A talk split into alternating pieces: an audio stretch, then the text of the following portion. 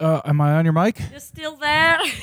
All right, How about we're, now? We're we're in. We're going. We're squeezing one of these in. Uh, we've got about forty-five minutes until Molly's 9/11 stew is done, and Molly has a meeting that she needs to hop on. I will have to excuse myself at one point to put some carrots in the stew. Okay, great. So let's jump right in.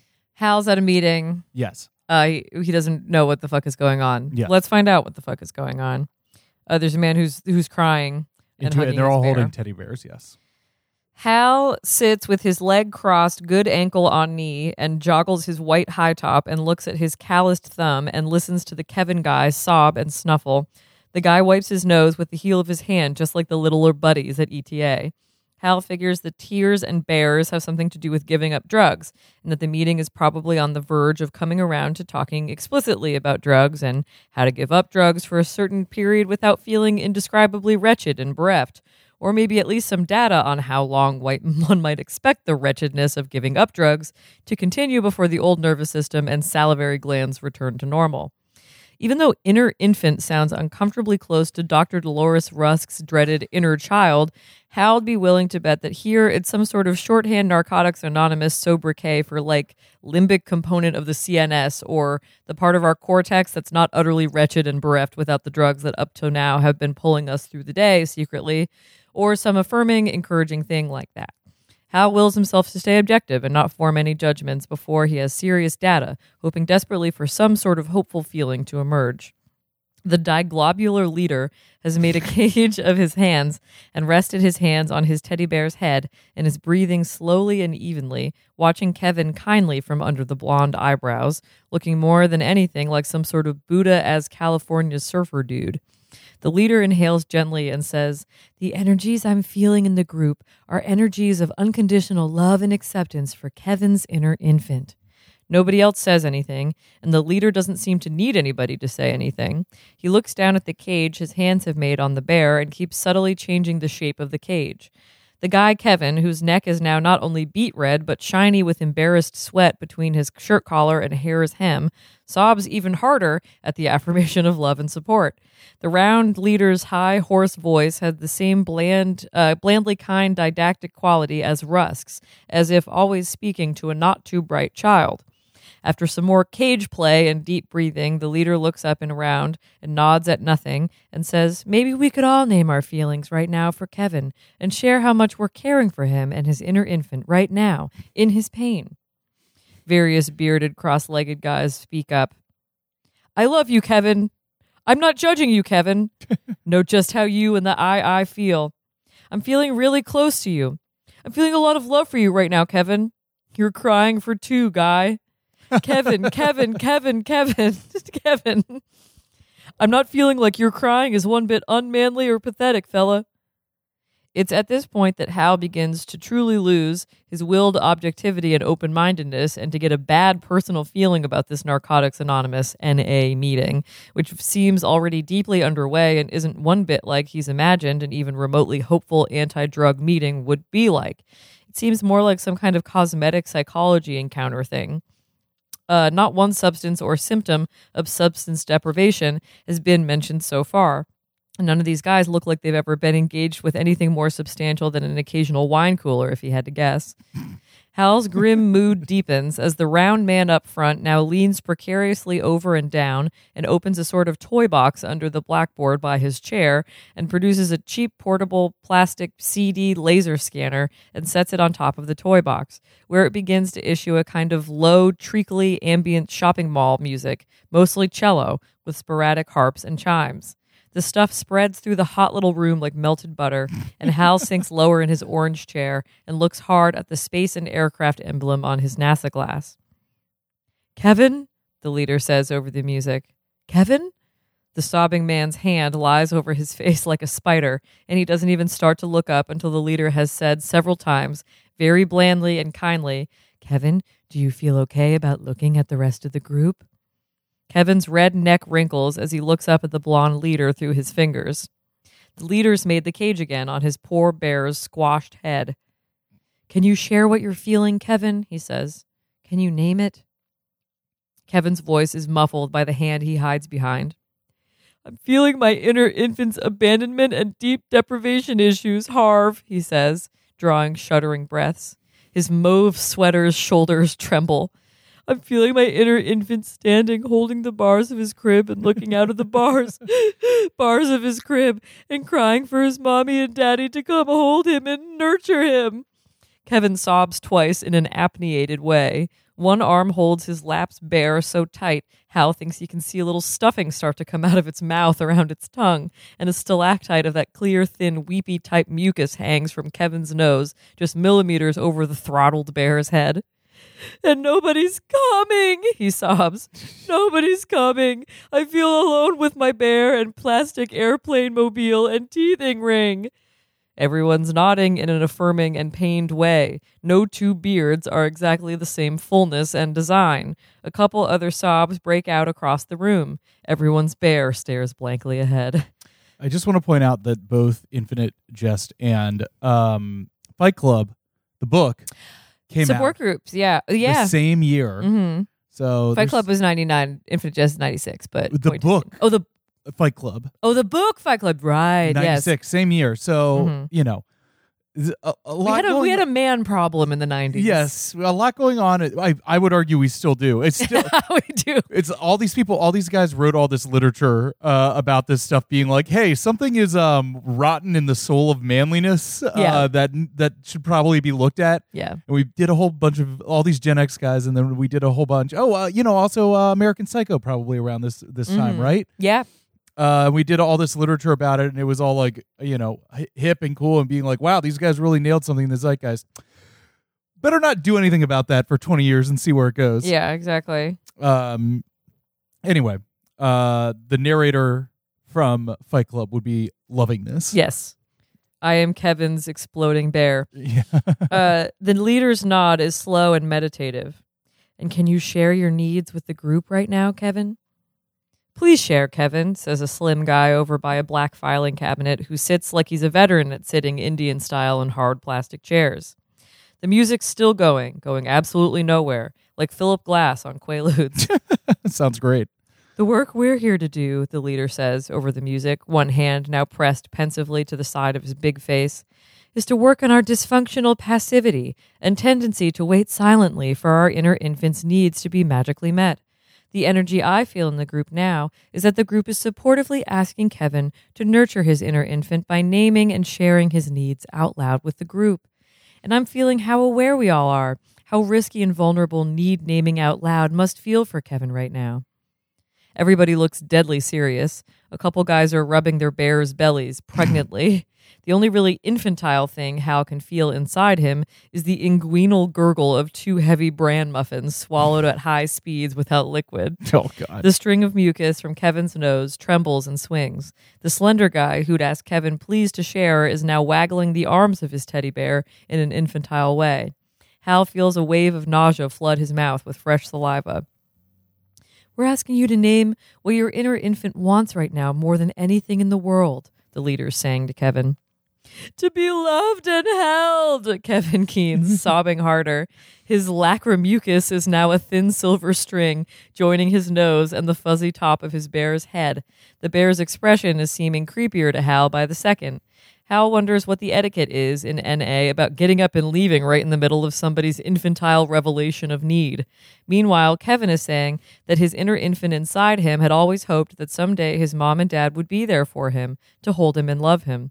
He says, but right from the start, they'd never been there for him, leaving in his him and his brother with Hispanic nannies while they devoted themselves to their jobs and various types of psychotherapy and support groups. This takes a while to say, given all the snuffles and racked spasms. then Kevin says, but by the time he was eight, they were gone altogether, dead, smushed by a dysfunctionally falling radio traffic helicopter on the Jamaica Way. Oh Way God damn it. on the way to couples counseling. We've heard about this before, right? Yes. on the way Uh, I have no, I have, have no recollection of the exact context of it, but we'll, uh, we'll, uh, yeah, we'll explain. okay, great. At this, Hal's slumped head jerks up, his mouth oval with horror. He's all of a sudden realized that this guy, who's seated at such an angle that Hal's been able to see only the mo- obliquest portion of his profile, is in fact Kevin Bain, his brother Oren's old ETA doubles and chemical mischief partner Marlon Bain's older brother, Kevin Bain Wow. of Dedham, Massachusetts, who the last Hal had heard had gotten his MBA at Wharton and cleaned up with a string of simulated reality arcades all up and down the South Shore back during the pre subsidized time simulated reality craze before interlace viewers and digital cartridges let you do your own customized simulating right at home and the novelty wore off. Which takes us to endnote um, oh, 336. Sorry, I've got to turn.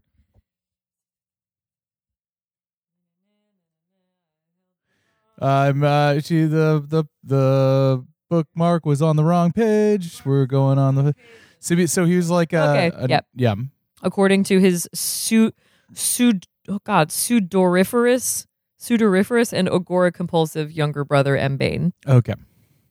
So he was like uh he was like the guy who was doing like uh, does anybody remember Game Boy VR?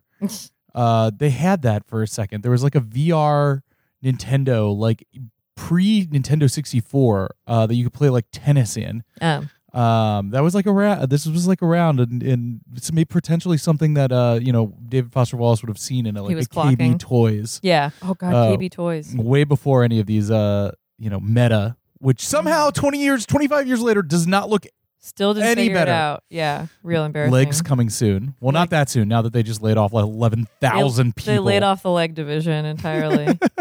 We're shipping uh, legs to China. oh god.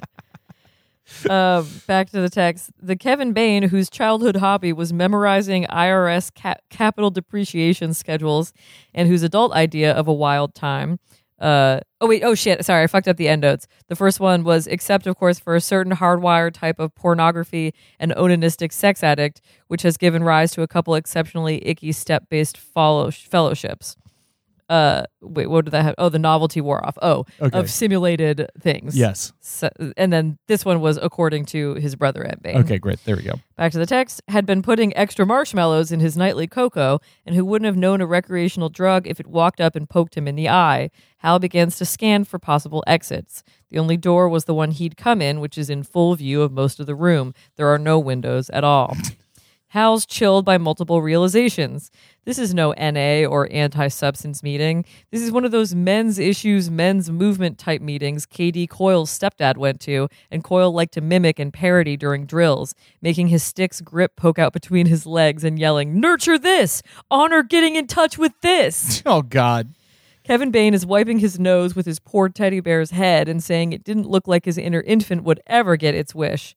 The gooey music's cello sounds like some sort of cow mooing in distress, maybe at what it's in the middle of.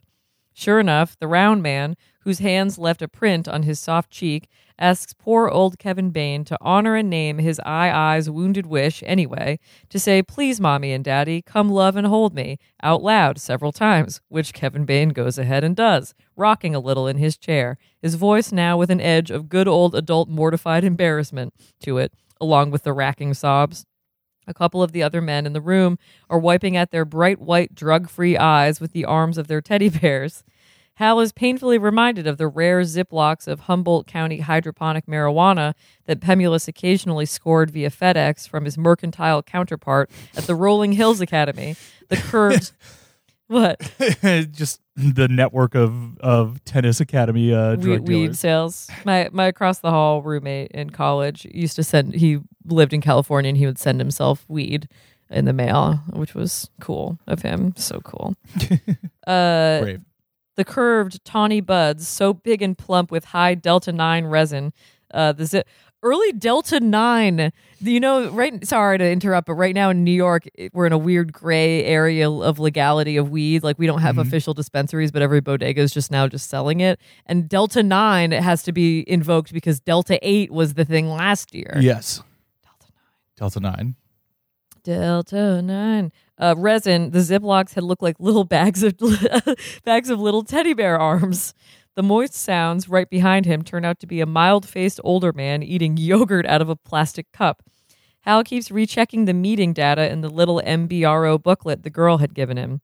He notes that the booklet has broad chocolate thumbprints on several of the pages, and that two pages are stuck firmly together with what Hal fears is an ancient dried booger. And now that the booklet's cover is dated January in the year of dairy products from the American heartland, i.e., nearly two years past, and that it's not impossible that the blandly hostile toothless girl at the Ennet facility had kertwanged him by giving him a dated and useless MBRO uh, I guide. I hate getting kertwanged. Me too. Kevin Bain keeps repeating, Please, mommy and daddy, come love me and hold me, in a kind of monotone of pathos. The gradually intensifying lisp in please is apparently a performative invocation of the old inner infant. Tears and other fluids flow and roll. The warm, round leader Harv's own eyes are a moist, glassy blue. The CD scanner's cello is now into some sort of semi jazzy pizzicato stuff that seems oxymoronic against the room's mood. Hal keeps catching whiffs of a hot, sick, sweet civity smell that sig- signifies somebody near uh, nearby has some athlete's foot issues to confront under his socks. Plus, it's mystifying that 32A has no windows, given all the smoky brown fenestration Hal'd seen from outside the QRS cube. The man eating yogurt's beard is one of those small rectangular ones that's easy to keep clear of the cup's rim.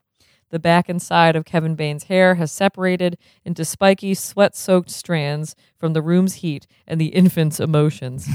All through his own infancy and toddlerhood, Hal had continually been held and dandled and told at high volume that he was loved, and he feels like he could have told K. Bain's inner infant that getting held and told you were loved didn't automatically seem like it rendered you emotionally whole or substance free.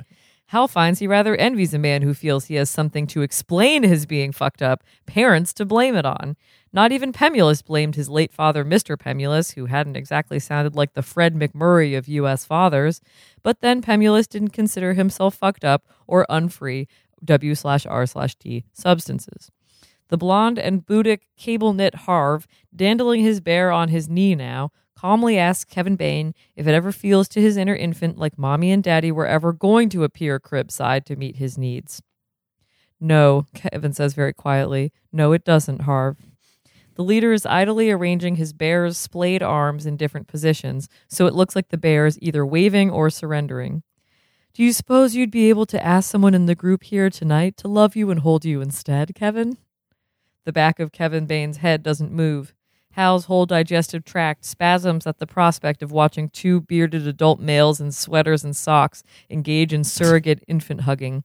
He begins asking himself why doesn't he just fake a hideous coughing fit and flee QRS 32A with his fist over his face? Harv's now waggling the bear's arms back and forth and making his voice high and cartoon characterish and pretending to have his bear ask Kevin Bain's bear if it would maybe point to the man in the group Kevin Bain would most like to have hold and nurture and love him in loco parentis. Hal's spitting quietly down the side of his glass and brooding wretchedly at the fact that he's driven 50 supperless clicks to listen to a globular man in plaid socks uh, pretend his teddy bear is speaking Latin when he looks up from the glass and is chilled to see that Kevin Bain has wiggled his Indian style way around in his chair and is holding his bear way up by its underarms, just the way a father's holds a, t- a toddler up for a public spect op or parade, turning the throttled looking bear this way and that, scanning the room, as Hal covers part of his face. Oop, uh, it's time for me to put the carrots in the stew. Would you be able to vamp while I do this? Yeah, or I could possibly pause. Or it. do you want to put the carrots in? Uh, yeah, sure. Just put Uh, the carrots in the stew. Uncover the, the lid, gently plop all the carrots in, give it a good stir, give a little scrape in case there's been some buildup at the, bottom. Okay, great. Uh, and uh, then recover it again. Thanks, man. So should I just keep going as you're? All right, where did I go? Um, as Hal covers part of his face with a hand, pretending to scratch an eyebrow, praying not to be recognized, and finally manipulating the bear's arm so the plump, brown, fuzzy, fingerless hand of the bear is pointing right in Hal's direction. Hal doubles over in a coughing spasm, only half faked, running decision trees on various ruses for flight. Just like his younger brother Marlon Bain, Kevin Bain is a short, thick person with a dark, swart face. He looks sort of like an overdeveloped troll. And he has the same capacity for constant, incredible sweating that always made Marlon Bain look to Hal, both on court and off, like a toad hunched, moist and unblinking in humid shade. Except Kevin Bain's little glittery Bain eyes are also red and swollen from public weeping, and he's balding back from the temples in a way that gives him a widow's peak like nobody's business, and doesn't seem to recognize everything go okay in there. All right. Slight stew bungle, but we're back in. You had a stew emergency that I'm not going to emotionally recover from. I'm like Harry Styles in that movie Don't Worry Darling when he's trying to cook. um uh, I should just go to the um the fake job all day in the desert. Anyway, um where the fuck am I? Oh, he's looking not at Hal, but at the mild faced, square bearded older guy behind him who's holding a spoon of vividly pink yogurt in front of his bear's open mouth, just touching its protruding tongue's red corduroy, pretending to be feeding the bear. Um, Hal very casually puts the NASA glass between his legs and gets both hands under his chair seat and hops the chair bit by bit over and out of the lines of sight and transit between Kevin Bain and the yogurt man. Harv up front is making a complex hand signal to the yogurt man not to speak or move from his back row orange chair no matter what.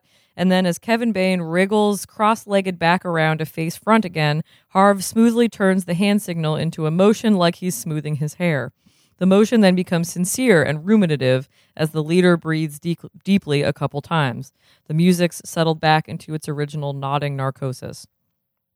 Kevin, Harv says, since this is a group ex- exercise in passivity and inner infant needs, and since you've selected Jim as the member of the group you need something from, we need you to ask Jim out loud to meet your needs. Ask him to come up and hold you and love you, since your parents aren't ever coming. Not ever, Kevin. Kevin Bain makes a mortified sound and reclamps a hand over his big, swart face. Go for it, Kev, somebody over near the Bly poster calls out. We affirm and support you, says the guy by the filing cabinet. Hal now starts scrolling through an alphabetical list of the faraway places he'd rather be right now. He's not even up to Addis Ababa when Kevin Bain acquiesces and begins very softly and hesitantly asking the mild faced Jim, who's put aside his yogurt but not the bear, to please come up and love him and hold him. By the time Hal's envisioned himself tumbling over American Falls at the concavity's southwest rim in a rusty old noxious waste displacement drum, Kevin Bain has asked Jim 11 progressively louder times to come nurture and hold him to no avail. The older guy just sits there, clutching his yogurt tongued bear, his expression somewhere between mild and blank. Hal has never actually seen projectile weeping before. Bain's tears are actually exiting his eyes and projecting outward several centimeters before starting to fall. His facial expression is the scrunched spread one of a small child's total woe, his neck cord standing out and face darkening so that it looks like some sort of huge catcher's mitt. A bright cape of mucus hangs from his upper lip, and his lower lip seems to be having some kind of epileptic fit. Hal finds the tantrum's expression on an adult face sort of compelling. At a certain point, hysterical grief becomes facially indistinguishable from hysterical mirth, it appears. Hal imagines ba- watching Bain weep on a white beach through binoculars from the balcony of a cold, dim Aruban hotel room. He's not coming! Kevin Bain finally keens to the leader. Harv, the leader, nods, scratching an eyebrow, and confirms that seems to be the case. He pretends to stroke his imperial in puzzlement and asks rhetorically what might be the problem, why mild faced Jim isn't automatically coming when called. Kevin Bain's now just about vivisecting his poor bear out of mortified frustration. He seems deeply into his infant persona now, and Hal rather hopes these guys have procedures for getting Bain at least back to 16 before he has to try to drive home. at some point, a timpani had gotten involved in the CD's music and a rather saucy cornet, and the music finally started moving a little toward what's either a climax or the end of the disc. By now, various men in the group have started crying out to Kevin Bain that his inner infant wasn't getting its needs met, that sitting there passively asking for nurture to c- get up and come to him wasn't getting the needs met, and that Kevin owed it to his inner infant to come up with some sort of active way to meet the infant's needs. Somebody shouted out, Honor that infant! Somebody else called, Meet those needs! Hal is mentally strolling down the Appian Way in bright Euro sunlight, eating a cannoli, twirling his Dunlop rackets by the throats like six shooters, enjoying the sunshine and cranial silence and a normal salivary flow. Pretty soon, the men's supportive exhortations have distilled into everybody in the room except Harv, Jim, and Hal chanting, Meet those needs, meet those needs, in the same male crowd exhorted, exhortative meter as hold that line or block that kick. Kevin Bain wipes his nose on his sleeve and asks Humongous Harv, the leader, what he's supposed to do to get his infant's needs met if the person he's chosen to meet those needs won't come. The leader has folded his hands over his belly and sat back by this time, smiling, cross legged, holding his tongue. His bear sits atop the protrusion of belly with its blunt little legs straight out, the way you'll see a bear sitting on a shelf. It seems to Hal that the O2 in 32A is now getting used up at a ferocious clip, not at all like the cool, sheep scented breezes of Ascension Island in the South Atlantic. The men in the room are still chanting, Meet those needs! What you're saying is I need to actively go over to Jim myself and ask him to hold me? Kevin Bain says, grinding at his eyes with his knuckles. The leader smiles blandly. Instead of you're saying passively trying to get Jim to come to me, says Kevin Bain, whose tears have largely stopped and whose sweat has taken on the clammy shine of true fear sweat. Harv emerges as one of those people who can heft one eyebrow and not the other. It would take real courage and love and commitment to your inner infant to take the risk and go actively over to somebody that might give you what your infant needs, he says quietly. The CD player has at some point shifted into an all cello instrumental of I Don't Know How to Love Him from an old opera Lyle sometimes borrowed people's players and listened to at night in the weight room. What's that from? I Don't Know How to Love Him? Uh, whatever. Uh, Is that's not the Phantom, is it? M- maybe? Maybe? Lyle and Marlon Bain had been particularly tight, Hal recalls. The trimeter of the men's chant has reduced to a one foot, low volume, needs, needs, needs, needs, needs, as Kevin Bain slowly and hesitantly uncrosses his legs and rises from his orange chair, turning to face Hal and the motionless guy behind him, this Jim. It is, of course, from Jesus Christ Superstar. Oh, of course, yes. I don't know. Uh, I don't know how to love him. I don't think that's the right tune. Uh, Bain begins to move slowly toward them with the tortured steps of a mime miming walking against a tornadic gale.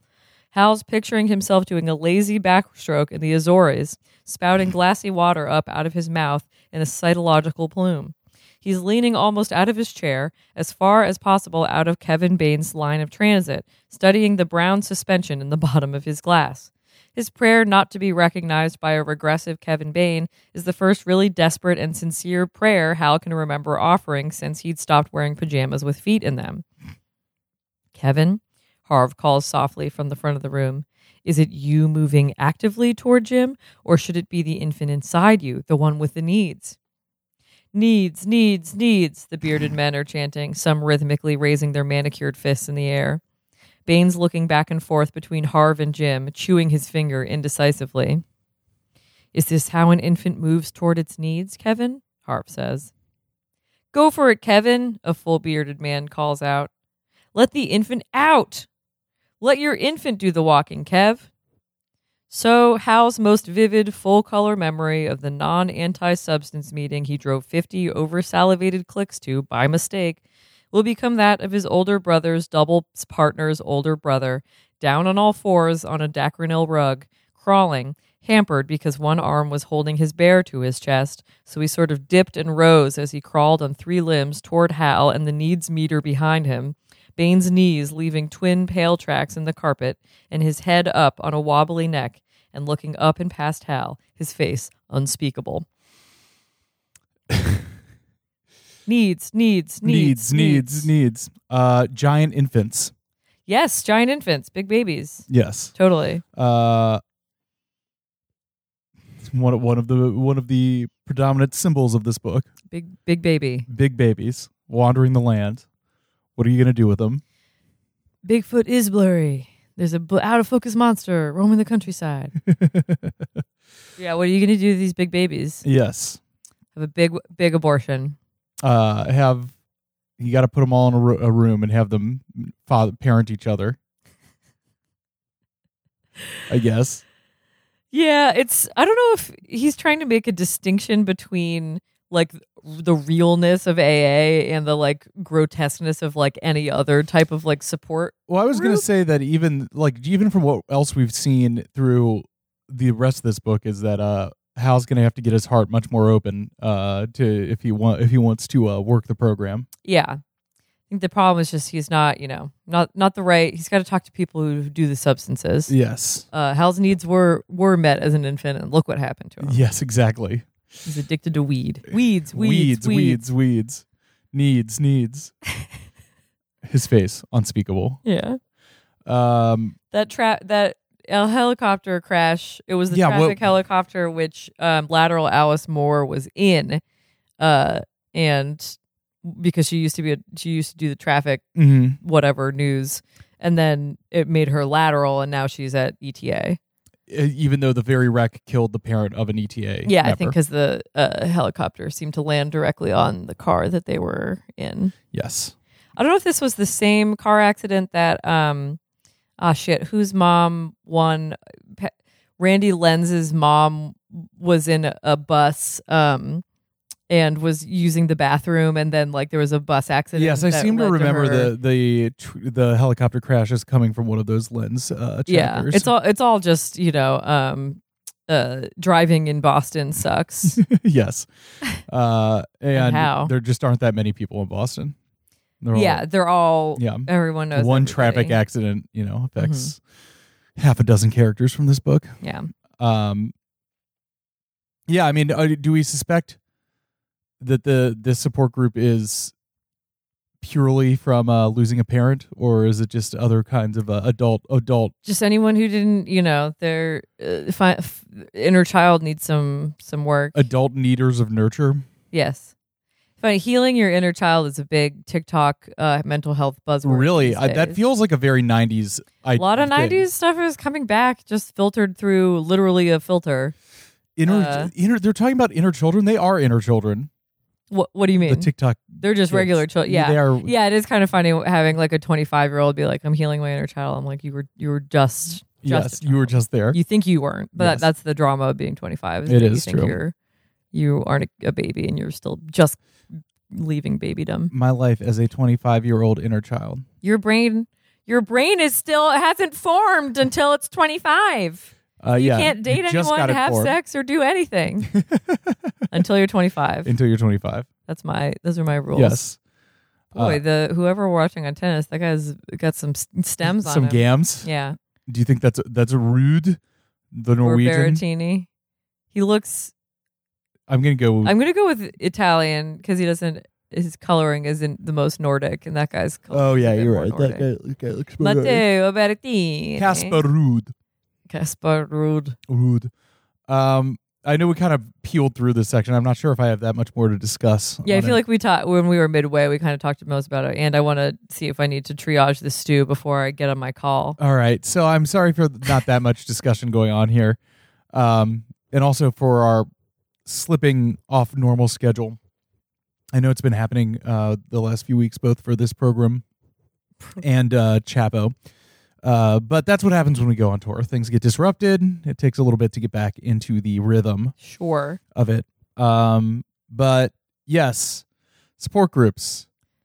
A lot of a lot of men. We all th- need support. let 'em- a lot of men thinking about those thinking about that support in Yeah. the 90s We need support. is it something is it an object of ridicule is it something absolutely necessary who can say Who can say? I mean, that's yeah, certainly the traditional therapy in this case, which is Dolores Rusk. No one likes her, and she doesn't Yes. seem to be very good at her job. i mean also like fight club is basically about finding a uh, men's therapy group that works it's true. Just hitting each other. Just hitting These men other. need to start a fight club. yes maybe they maybe they would feel Maybe better instead of healing their inner child, they need to um, yes uh, punch each other and listen to loud music. or uh, you know Maybe they need to get into a mosh pit. start a concerted uh, effort of uh, domestic terrorism Look at this. I'm holding right now the book. There's not that much book in there. i mean no that it's like a novella left right Yeah, it looks like um I don't know. I can't name a novella right now. for a dollar name a novella Uh-oh.